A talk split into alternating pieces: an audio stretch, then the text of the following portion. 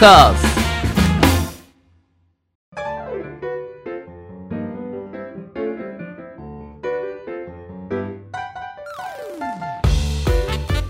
リスナーの皆様ご機嫌いかがでしょうか？e スポーツキャスターの R です。アシスタントの中村優香です。今週もどうぞよろしくお願いいたします。よろしくお願いしますはいということで早速ですが中村さんゲーマーの流儀とはどのような番組なのか初めて聞くリスナーの皆様のためにもご説明よろしくお願いします。はい。ではゲーマーの流儀とはどんな番組かと言いますと e スポーツ実況のパイオニア R さんからゲームにまつわるニュースの解説や最新情報ゲーム人生で学んだことプロゲーマーたちのすごすぎる実態などなどさまざまな角度からゲームの魅力楽しさをお伝えいただきます。トーカーズ。それではゲーマーズニュースからいってみましょう。早速参ります。本日のニュースは水曜日のダウンタウンで格ゲーの祭典エボがネタに、うん、伝説の押しげ事件と意外な舞台裏というニュースです、うんインサイドの記事によりますと7月27日に放送された水曜日のダウンタウンでは知る人ぞ知る伝説のハプニングが取り上げられゲーマーたちを大興奮させていました。この日の水曜日のダウンタウンでは芸人が今まで一番面白かった瞬間は誰が見ても面白い説という説を検証。そこでマジカルラブリーの野田クリスタルさんが格闘ゲームの祭典として知られるエボことザ・エボリューションチャンピオンシップシリーズのワンシーンを挙げました。そのシーンとはエボ2015におけるギルティーギアイグザードサインの試合で起きた出来事。小川選手操るザトウワンと押毛選手操るミリア・レイジがぶつかるウィナーズセミファイナルにて発生した通称押毛事件でした。優勝候補と目される強豪2人の対戦に当時の会場は大盛り上がり。小川選手が1ラウンドを先取しましたが負けじとラウンドを取り返す押毛選手。勝負は最終ラウンドにもつれ込むと思われました。しかしなんと押毛選手が席を離れて観客に向けてガッツポーズ。おそらくラウンドカウントを間違えてしまったのでしょう。もちろんその隙を見逃す小川選手ではありません。押毛選手が正しいラウンドカウントに気づいた時にはすでに手遅れ。小川選手が最大コンボを決め最終ラウンドの勝利を飾っていました。実況者の「オーマイガー」という声が悲哀を誘います。格闘ゲームファンでなくともわかる珍事件にスタジオにいたダウンタウンの松本人志さんたちは大爆笑。一方で事件のことをよく知るゲーマーたちも SNS 上で水ダウで伝説の神試合放送してた。押毛事件が今になってテレビでやるなんてと歓声を上げていたということです。はい、ということで、アルさんこれ、はい、もちろんご存知な事件、そうですね。この時にあの現場にいましたから、はい、はい、うん、一応生き証人の一人なんですけど、うん、これおしげさん気持ちいいくらいガッツポーズしてましたね。やばかったです。やばかったですか？あのバックボーンがありまして、はい、これもともとおしげっていうプレイヤーと小川っていうプレイヤーはこのギルティギアシリーズの超強豪だったんですよ、はい、でただ、えー、小川選手はずっとプレイヤーをやり続けてたんですけど押毛選手はこの時実はですねカプコンの開発チームにいて、うんはい、ストリートファイター5の開発に関わってたんですよ。なのでそれが世に出たぐらいで、はい、彼はストリートファイター5の開発チームの一員でありながら、はい、えー、他社タイトルである、うん、ギルティギアのエボの、えー、大会に出場ししかもももともと強豪だったんで勝ち上がっていたと、うん、なのでこの時教えの着ているオレンジの T シャツは「ストリートファイター5」って書いてあるんですよ。あそうなんですね。まずこのバックボーンがある。前提としてそれがあるだからみんなこの時「えおしげ出ていいの?」みたいな。これカプコン大丈夫みたいな感じの中で はい、あの始まったんですよね、うん、でただその本当に強いプレイヤーなんでこのおしげは、はい、やっぱりその開発側にいたとしても、ギルティギア超強くてまあ本当にこう小川ってギルティギアイコール小川って言われてた時代が長いぐらいのプレイヤーで、はい、めちゃめちゃ強い選手だったんですけど、まあ、そこ相手にこうかなりいい試合をしていた。うん、でやっぱたまにあるんですけど相手が強すぎて集中しすぎてるとカウント忘れちゃうんですよね。あ R さんも経験あり。あります。うんあの自分が勝ったのにまだもう1ラウンドあると思って、うん、あれ？俺勝ったみたいな時とか、うん、うん、逆にすごい弱気になってると1ラウンド取られただけでも負けちゃったと思って、うん、あまだあるまだあるとか、まあそのプレイヤー心理としては分かるんですけど、はい、これは結構珍しい自分が勝った瞬間に本当に勝ったと思うっていう 結構レアケースで、はい、しかもこれおしげが、まあ、1, 1試合取られて取り返して、うん、で2試合選手とかで、えー、ラウンドを取られた状態で自分がラウンドを取り返した瞬間みたいな感じなんですよ。でそのおしげがこの立ってガッツポーズする前に、画面上で何が起きてたかっていうとそのをしげのミリアが、すごいその超必殺技みたいな演出の長い技を決めて、はい、演出中ってやっぱちょっと余裕あるから、はい、考えられるんですよね。やった俺勝った、うん、でダメージももう足りてるって分かる。からだその演出が長い大技を決めたがゆえに、うん、ガッツポーズする時間を与えちゃったんですよね、うん、をしげに、気持ちの余裕を、はい、で綺麗に勝ったから「おっしゃー!」っつって、立ち上がってガッツポーズしていやでももう画面内では次のラウンドなんですぐ来るんで、うん、でおしげがこうやってやってる中、えー、もう始まるラウンド2ファイトみたいな言ってるんですよ。で実況も「ノーおしげノー!」っつってもう会場中全体が「おしげ!」みたいな。早く戻れみたいな感じで教えてあげる感じだったんですね会場はそうっす、うん、まだだみたいな、うん、で気づいたおしげが戻った瞬間に、こうレバードボタンを触ったんですけど これ実は、まあ、この小川がこうすごいコンボを決めて勝ったっていう話なんですけど、はいうん、実はこの時小川は、えー、棒立ちのおしげのミリアに、うん、あのラウンド2ファイトでピューって走ってって近づいてってであのなんていうのかカウンターすると相手がもし動いてた時に当たるとめちゃくちゃやばいコンボになるっていう技を出したんですよ。うん、で、えっと、小川曰くおしげさんはきっとボタンを押すからカウンターすると。うん、でそのカウンター開幕したらそのまま終わるんですよね、うん、ゲームが。そのラウンドが終わる。けどカウンターしなければ実はワンコンボ食らって仕切り直しだったはず。つまりえっと、小川の教え動く読みが炸裂したから一瞬で終わった。もし教えがあと1秒戻るのが遅れてたら、はい、普通にコンボ1回食らって仕切り直しだったんですよ、うん、奇跡的なタイミングで戻ってきたから、うん、戻ってきてボタンを押しちゃったから、うんうん、カウンターしてそのまま一瞬で終わった。ね鬼コンボでしたよね。だからあの有識者たちの間では、うん。あの状況でも冷静にカウンター読みをしていた小川がマジでやばいう。んなるほど。いう話で、うん、あれっておしげさんって、うん、もうこれで終わったと思ったんですか？それとも、うん、このラウンド勝ったっていうガッツポーズだったんですかね。かあの勝負に勝った。終わったっていうガッツポーズです、うん、なので、相当やっちまったレベル高くて、はい。まあなんつうんですかね。それでおしげの名前は世に広がってしまったという、うん、あの悲しい事件だったんですけどまあでもこうやってねテレビとかでも取り上げられたら、うん、一周してちょっといいですよね、うん、伝説っていう、はいなんかそのおしげ選手負けた時にも笑っちゃってましたもんね。そうですね。笑うしかない笑いで、はい、まああ超きつかったと思います。あの年のエボで、帰るまでのラスベガスと帰ってからの日本は、マジで地獄だったと思います。なるほど、うん、でその次のあの、うん、試合の時にもう勝ってもスンとしてらっしゃいました。そうですね。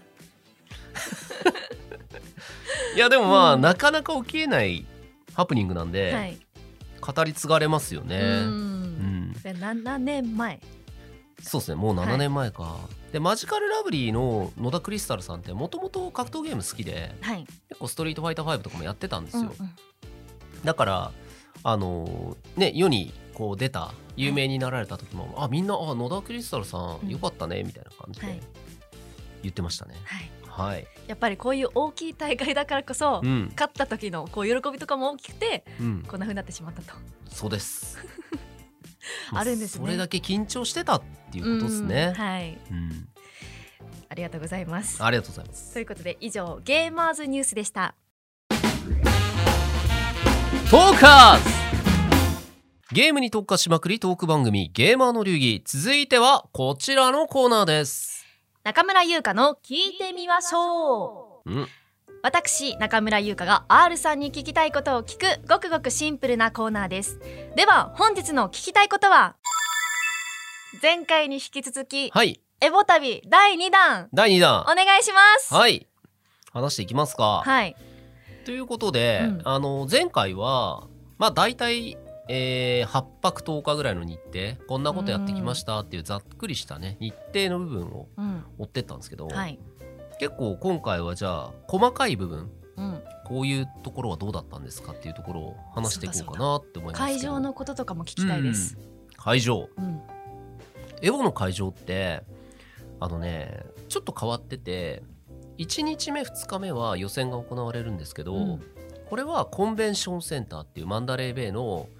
なんていうのかな幕張メッセのあのコンクリート打ちっぱなしみたいなただっ広い、うん、あのなんでホールあるじゃないですか、はい、ああいう感じのところであの半分は予選エリア。でもう半分は、えー、と企業の出店エリアっていうのかな、まあ、簡単に言うとコミケみたいなブースが広がってるんですよね。で、えー、そこで物販があったりとかまあいろんなグッズが売ってたりするんですけど、えー、どっちも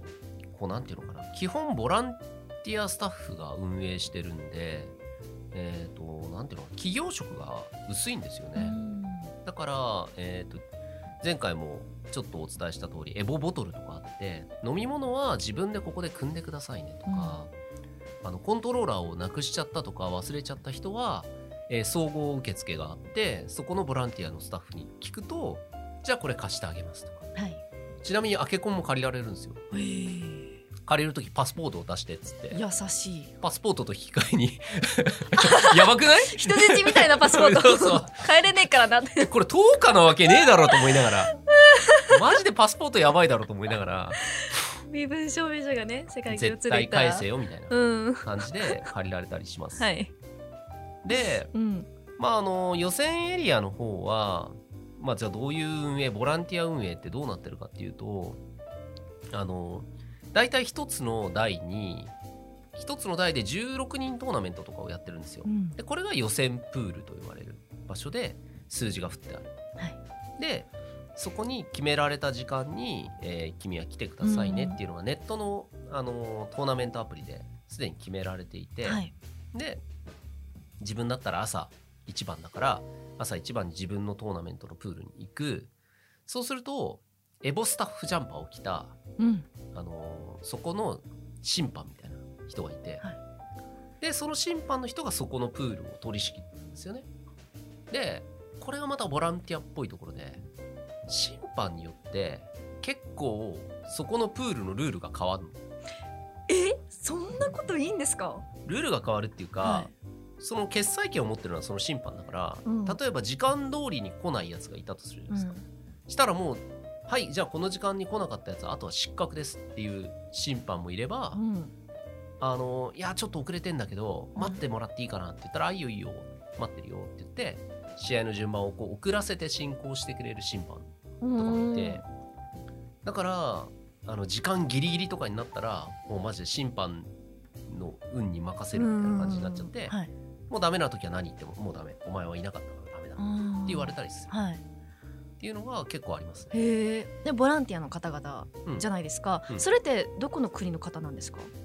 ありとあらゆる国です。エボをやるときに、えーと、審判を募集したりするんですよ。うん、で各、えー、国のそういうコミュニティ大会とかイベントをやってる人が、こう募集応募してでじゃああなた来てくださいってなったら自費でエボに来て、あのボランティアをやる、うん、でボランティアスタッフジャンパーと感じですね、一応なんかそんなにこう自分の裁量で決められてしまうなら、うん、なんかこいつ任してやろうみたいな、うん、ずるいこともやろうとすればできちゃう。とね任す勝敗にこ関与するっていうのは結構難しいと思うんですよね、うん、そのゲーム始まっちゃったらもうなんていうんですかそのプレイヤーのものだから。だけど例えばエボって配信台ってあるんですよね、うん、エボのメイン放送に乗る試合とかっていうのは審判が決めるから、うん、だから有名なプレイヤー同士だなこの試合ってなったら配信台に推薦したりする。で日本人のプレイヤーとかだと、そんなにこのゲーム強くないけどお前のファンなんだよっつって配信台行ってくれみたいな感じで審判に配信台に連れてかれたとかっていう話はありますね、うん、じゃあ結構そこはルールが統一されてないってことなんですね予選はうんまあルール自体は基本はあるんですけど、うん、細かいその運営の部分での判断っていうのは審判に任されてる感じですね、はいうん、R さん予選ね、はい、出られてるじゃないですか、うん、どっち右左どっちに立てたんですか、うん、えっとね基本的に 1P2P って格ゲーあるじゃないですか、うん、でトーナメントも一応上から名前が並ぶんですよ、うん、で今って、えー、トーナメントの上にいるやつが 1P 下にいるやつが 2P って感じでお前はいこっちお前こっちって言われて座れっていう、はいはい、だけどエボみたいなこの大会だとその辺こうしっかりしてないっていうかプレイヤー間で交渉できるんですよね、うん、どっちに座るか。変えていいみたいな。でプレイヤーがこう言ってくることもあって、はい、あいいよ、うん、別にチェンジしてもいいよとか、あとなんかこのイヤホンがはまりにくいとかそういうのがあったりとか。あとはこう1つのモニターに対して2人こう座るんですけど、うん、椅子をじゃあどの距離で座んなきゃいけないとかもないんで、うん、プレイヤーによってはすごい椅子を引いて、はい、あの戦うプレイヤーとか、うん、で椅子を引くと何が起きるかっていうと、えっと、周辺視野で相手の手元見えたりするんですよ。ああ前に座隣り合わせ台だから、うん、自分より前にいるやつがちょっとレバーこう動かすのとか見えるんですよ。それを元に戦うやつとかああそういう戦い方あるんですね。だからそれがうまいっていうのがバレてるプレイヤーとか相手には、椅子を引かれたら自分も同じところまで引くとか。いう対策はある。なるほど、結構現場ではあることなんですか？現場ではあります。あの慣れてるかどうかなんですけど、はい、あの結構そういう見えない番外線みたいなところでの駆け引きは あります。はい、じゃあなんか 1P2P、まあ、どっち座ってたら有利とかはない？うんそれはね人によるから、うん、え好みですね、ストリートファイター5においては、うん、でもカプコンゲームにおいてはえっとね昔のゲームとかだとマニアックだけど、うん、2P 側限定コンボとかあるんですよ、うん、あと 2P 側だけが、えー、再現できる、えーと、セットプレーとかあって、そういうのを知ってる時は、はい。相手を 2P 側に座らせちゃダメみたいな、うん、このキャラは 2P の方が強いからとかいうのはあります、はいうん。それ今回のエボでもあった？今のやってる「ストリートファイター5」ではそういうのはないから、うん。まあ、そんなにないかな。だからまあ大丈夫っていう感じで。なんかその椅子とか机って環境ぶっちゃけいいんですか、普通っすね。普通？今やってるエボはあの多分ホテルの椅子みたいなのを使ってたりするんで、はい、そんなにボロい椅子でもないし、うん、ででもゲーミングチェアっていうわけでもない、うん、で机もそうですよね。普通の机、うん、でそうだな。あんまりね環境に関しては文句はないというか、で例えばじゃあ机の高さとか気にする人もいるじゃないですか。でも机の高さなんて本当にあの国によって違うし、場所によって違うから。だからえー、海外の大会に出る人は全員膝置きでやるんですよ。うん、あアケコンアケコンを膝に置くのは、はい、えっと、絶対に自分の高さになるから、うん、そう。それが一番理由理由としては大きい。うん、うん、周りにそのプレイしてて、観客とかってどれくらいの距離感でいるんですか？ああまちまちですね。めっちゃ近い時もあります。どのくらい近いんですか？対戦相手が、うん。まあ、本当に横にいるとして、まあ、3 0ンチくらい隣にいて。1メートル以内にいることはあるんじゃないですか？知ってるやつだったら真後ろに立ってるとか、うん。うん、気が散りません？あ人によると思うんですけど、しょうがないですね。しょうがない、うん、例えば有名プレイヤーとかが先に2試合選手で先に1試合取られるじゃないですか、うん、予選で。その瞬間に相手選手の周りがうわーって叫ぶんですよ。そしたらその叫びにつられて何か起きてるっつって人がわらわらわらってくる。で囲まれるんですよ。でなんか、はい、あのね例えばガチ君が今負けそうだみたいな話になったら、ガチ君とかも有名なんで勝手に肉の壁作られて もう一発当たるたびに「ウォー!」とか言われて「やりにき!」みたいな感じになる、梅原とかもそうです、はい。うん。なんかじゃあ言うたら、まあ、タッチできる距離じゃないですかプレイヤーと、うんうん、そこなんかいたずらとかはないですか？あとそれは聞いたことがないし、えっと、もしそれが起きたら多分再試合になりますね。あうん、じゃあそこは皆さんちゃんとマナー守ってやられてるんですね。逆に言うと確かにそういう妨害できる距離なんですよ。距離感としては、うん、ただそれやったらマジでそいつプレイヤーとして終わりだと思うんですよね、だからそういうトラブルは聞いたことがないし、うん、そこがエボのいいところかもしれないですね。じゃあ柵とかも設けられてないんですね。ない。ないしそもそもエボの会場で、トラブルっていうトラブルを聞いたことがない。例えば誰かが怖い海外の人に連れてかれて、脅されたとか殴られたとか一回もないです。うん、本当にそういうトラブルはずっと十何年ないから、えー、すごい民度いいですね民度超高いですよ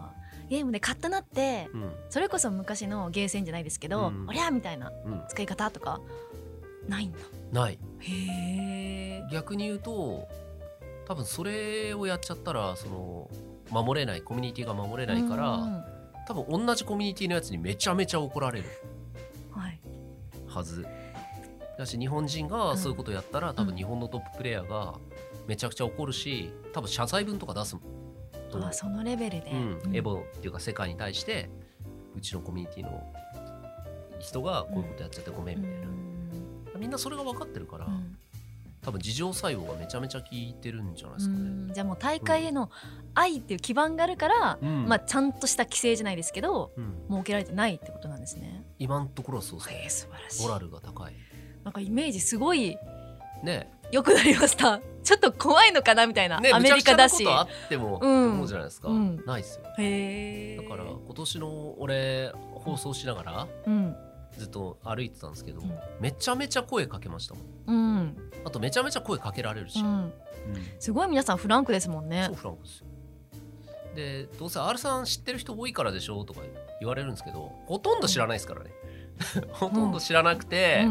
興味あるやつに「はーい」とか言って声かけて、はい、でちょっと喋ってみる。とリアクションしてくれて。めちゃくちゃいいコミュニティです、ね、楽しいんですよ、うん、で有名とか有名じゃないとか関係ないから、はい。うん、で有名プレイヤーもその辺歩いてて、はい、写真撮ってとか、うん、サインしてとかっていうのも全然できる、へえ、うん、すごい。そこが多分めちゃめちゃその格ゲーコミュニティのいいところ、はい、それは日本もそうだし、うん、海外もそうですね。うんでそんな R さんは、予選にこういざ出陣ってなった時は、はい、もう堂々と勝つ気満々で。勝つ気満々です。ただ前回ちょっとお話した通り、うん、予選に出る朝に、うん、えー、っと道が封鎖されており、うん、予選会場に着くまでにかなり体力を消耗していた、はい、1時間もかかった、はい、でやっと着いて、うん、なんとか予選出れるってなって、で自分の1回戦の相手が超遅刻してて結局来なかったんですけど、はい、なんだよと思って、うん、で審判も優しい人だったから待っててくれた、うん、でいきなり1回戦で、えっと、なんかヨーロッパの超強い若手のやつと対戦し、前線するも、うん、えー、敗れ。いやきつかった強かったわとか言って、はい、でその後、えーと、と2回負けれるんで、で落ちて、で明らかにまあこの人まあ、自分よりも普段あの俺のがやってるなっていう人と当たったんですけど、むちゃくちゃされて、うん、敗れて最速で敗退という。かなりあのあの R さんが。あの R さんが。なりましたね。はい。だからまあまあまあとはいえ、うん、あるある。うん。そっからもエンジョイでそうですね。会場を旅してらっしゃいましたもんね。そうですね。うんでも全体的に日本のプレイヤーは結構みんな勝ち上がってたっぽいですよ。うん、あこれ見てて気になったんですけど、うん、そのじゃあ対戦します、うん、キャラこれ出します。っていうのって、いつ言うんですか？で相手のキャラクターこれ出てくるっていうのもいつわかるんですか、あれ思うじゃないですか、だってこのキャラに強いキャラかぶせればいいじゃん。で、えっと、基本的には普通にやるんですよ用意どんで。だけど例えば決勝とかになってくるとお互いこう3キャラずつ持ってて、どのキャラでいくかみたいになるじゃないですか。そしたらブラインドピックっていう、えルールがあってお互い先にキャラを選びたがらないっていう人同士が戦った場合、えー、審判に自分が何を使うかをこうやってこそこそ言って一斉の背で選ぶ。っていう、まあ将棋とかと一緒にあらかじめ自分の一番初めの手を教えて、はい、でやるっていう。を、えー、採用してますね。はい、で基本的に負けた側に、えー、キャラクター選択の権利がある。負けた側に。負けた側。だから一番初めに勝った方が絶対有利なんですよね、最終的にかぶせる権利がある。はい。うん、とかでっかい大会だと最近はそうですけど、うん、昔のコミュニティレベルの大会では 1P2P とキャラ先決め権っていうのをじゃんけんで取り合って 原始的。そう原始的に、はい、じゃんけんして えっとキャラクター先決めの権利を取りたい人は先決めしたいみたいな、はい、へっていう。まあでも大体の人が別にそんなシビアにやってないから、うん、まあ別にどっちでもいいっすよ、うん、感じでやってましたね、うん、R さんはどっち派ですか？どっちでもいい派。どっちでもいい派、うん、こだわってない。はい。そそんな感じの環境なんですね。そんな感じですね、うん、結構だから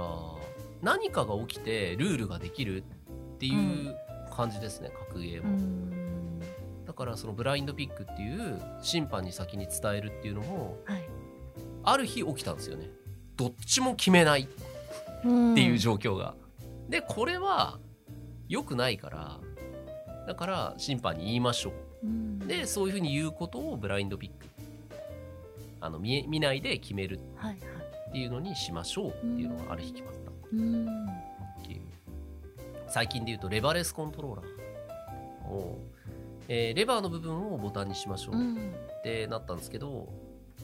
じゃあえっ、ー、とコントローラーの中にボタンを何個までつけていはい、20個も30個もあるコントローラー作ってきたやつがいたんですよ。ねゲーマン流儀でもとんでもない人いたって 言ってましたもんね。そうそれってどうなのってなってから、うん、これはいいこれはダメっていうレギュレーションがやっぱ決まっ細かく決まっていく。あ出来事があってからの規制なんですね。うん、まあ、世の中と一緒っすよね。やりすぎたやつがいて法律ができる。うんだなるべくそのもみんながモラルを守れば自由度は高いわけですよ、うん、だからさっきも言ったようにエボで何も今トラブルが起きてないから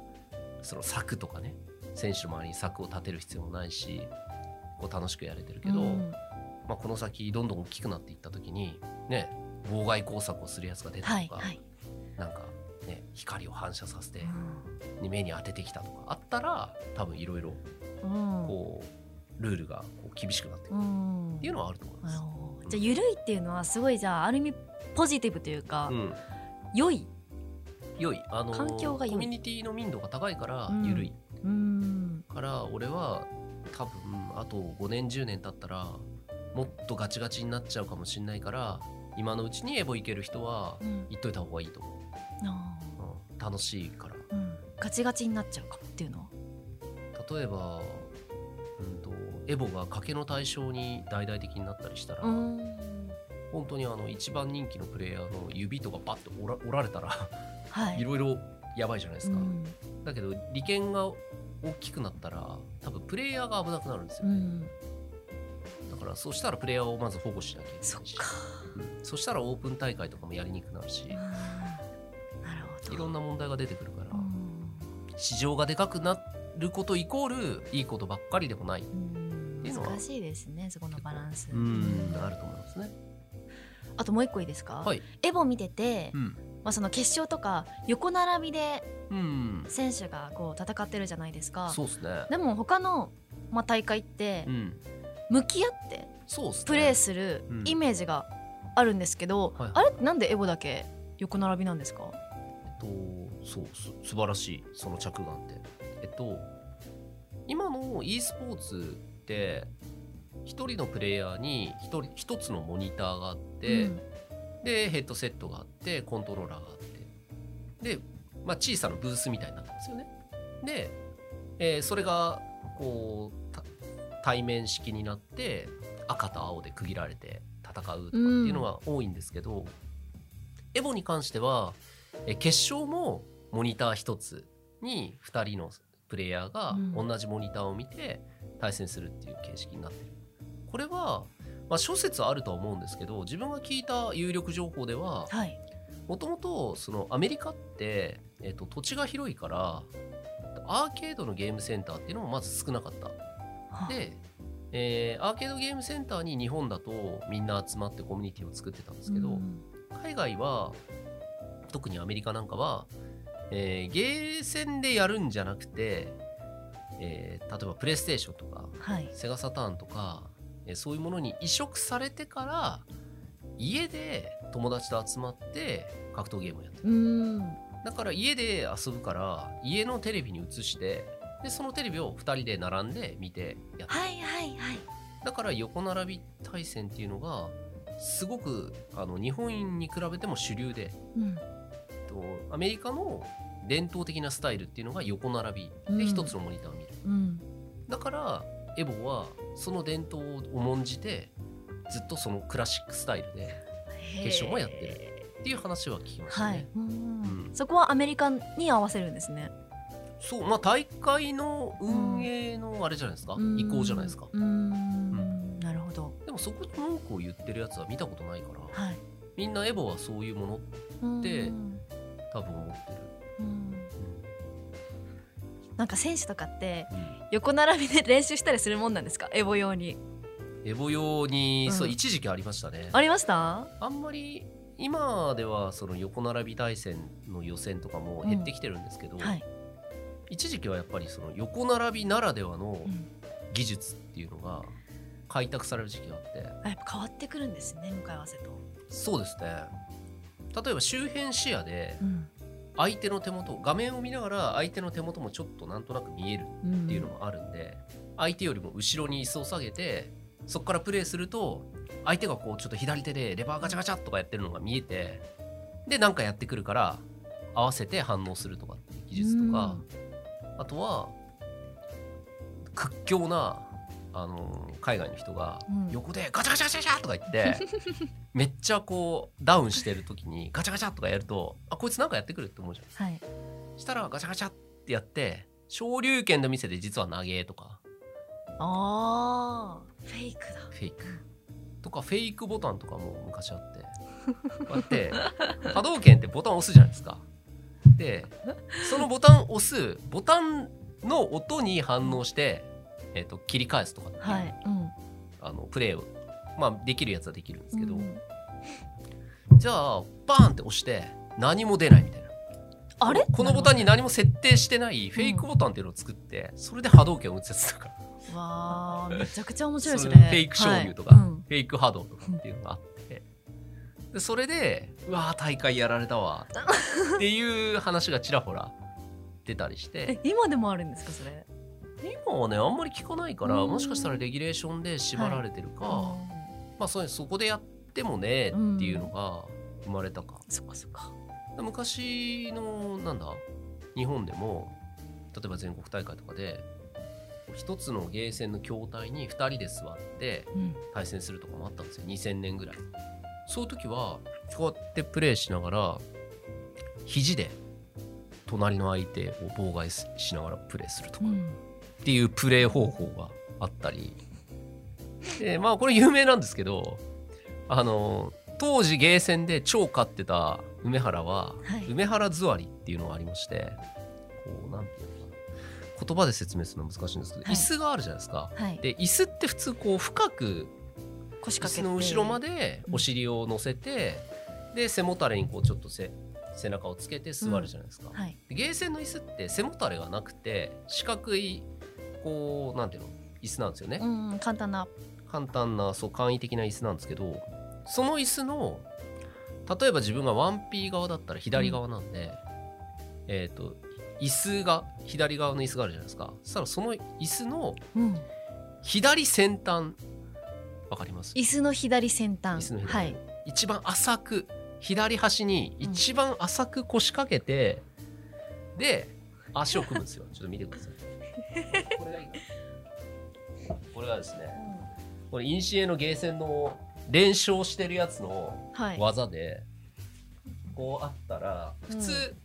こうやって、うん、こう先浅く座って背筋を伸ばしてプレーするみたいな人が多かったんですけど、あの修羅場をくぐった歴戦の勇者はえどうやって座るんですか？超浅く座って、はい、こう半分以下でえっとねこうすこうすね。はいはいはいはい。わかります？あの膝をあ、はい、あの外側に向けるんですね。左側に向けて。外側に逃がして、うん、お尻を本当に、一番浅い左側にちょこんと乗せて、うん、体だけレバーとボタンを動かす。いやいやそれ疲れこれ通称梅原座りです。えだってもう左のお尻だって椅子飛び出してますもんね。飛び出してます。飛び出して、はい、もう右だけで支えてると。しかも先端。先端？端っこで？そうですね。これがあの隣合わせプレーで、ありとあらゆる妨害を受け続けて、うん、それでも勝ち続けた男がたどり着いた答えです、うん、あでもでも隣から見てレバーとか見えにくいかもレバー見えないとかじゃなくて単純にもう肘とかの妨害を。あそういうことですか？そうです。こうやって普通に座ってたら、こうやってあのお尻で押してくるやつとか、ぐいぐいやってくるやつとか、肘で押してくるやつとか、まあ、いたんですよ、そんなにいっぱいじゃないですけどたまにね、うん、血気盛んな人とかやってきたからそういう人 俺はもうその、はい、お前とは最低限の関わりしか持たないっていう凄まじいアピール、はい、確かに。あのゲーセンで一日中勝ってるようなやつは、うんはい、こういう自衛策を持ってましたねみんな、えー、対策があったんですねそれにちゃんと。対策ありましたね、はい、いや R さんそれ座っってたんですかそれで。あでも似たようなことやってましたよ。でもなんだろうな。隣り合わせ代っていうのがそもそも少なかったんでそんなに自分がバチバチやり始めた頃はこういう座り方わざわざしなくても大丈夫だったけど、はい、梅原少年が勝ったのはもっと早い時期からだったんで、はい、この形に進化したって言ってました。じゃあ前の日本の、まあ、ゲーセン時代の格ゲーよりも今のエボの大会の方が安全治安が良いと、治安いいですね。治安良い。膝多分そうですね、はい、なんかアメリカはアメリカでまた別の進化をしてたっぽいですけど家だから、うん、その無茶してくるやつっていない、はい。うん、日本のゲーセンって不特定多数の人が来るから、うん、ら初めましてのやつとかもいっぱいいるわけですよね。あそこ関係あるんだ。はい、うん、だから関係値がないからこそ無茶やってくるやつって結構いたから、はい、だって見ず知らずなのにちょっと勝っただけでバーンとか言って向こう側から音が聞こえてきたりとか。怖い怖いえーみたいな、うん、どういうつもりでやってんのみたいな、はい、なるじゃないですか、うん、だからあとすごい押されたりね筐体を。グインと押されで押されたらどうしたらいい？押し返せ。先輩に押す。押し返して。怖いな、うん、っていう時代をね、うん、くぐり抜けてきたんで、はい、そうですね。海外の大会行っても多少のことでは、うん、同時にひるまない。っていうのはあるんですけど。なるほど。でもそれは現地の、現地行ってからじゃないと分かんないですもんねもう分かんないですよ。分かんないし、自分のプールにどんなやつがいるかも分かんないから。ドキドキですよねそれ。だからプールに行ったら、とりあえずまあ、一通りこうあ俺のプールこんなやつがいるんだなって言ってちょっと挨拶して、うん、で審判にも俺は R だよっていうのを伝えて、よろしくねみたいな感じで、一応。警察があって。そうですね。自分の身は自分で守らねばならないっていう。そういうところもやっぱり海外に行くといいですよね、うん、日本ってやっぱすごい守られすぎてるから、はいうん、なんかこうサバンナに放り出された感じはちょっと味わえる、でもそれでも安全なエボっていうことですよね。超安全ですエボは、素晴らしいじゃあもうエボ行きたいっていう方はもう今のうちに、もう次来年こそは行こうって感じなんですね、そうですね、エボはあのある程度やっぱりお金も必要だし、うん、えー、時間も必要なんですよ。これがね難しい、うん、普通にあのサラリーマンとかされてる方は、1週間休み取れって言われても、なかなか難しいじゃないですか、でじゃあ時間のある大学生とかはじゃあエボに行くために何十万必要ですっていうお金の工面が難しいから、やっぱねどっちも揃う人ってなかなかいなくて、うん、だからこそ結構1年前から計画して行くぞ。っていう感じとか。はい。にした方が行きやすいですね、うん、じゃあもうエボに行きたいと思ってる方は、うん、もう今日から500円玉貯金で。そうそれ。やっていきましょう。やっていきましょう。で来年みんなでねエボ行きましょう。そうみんなで行って。はい。なんかあれ？日本人多すぎて、なんか海外っぽくないなっていう感じに多分なります、うん、いや はい皆さん貯金と、あと時間をね時間を、うん、楽しみましょう。はい。ということで以上中村優香の「聞いてみましょう」でした。ドカン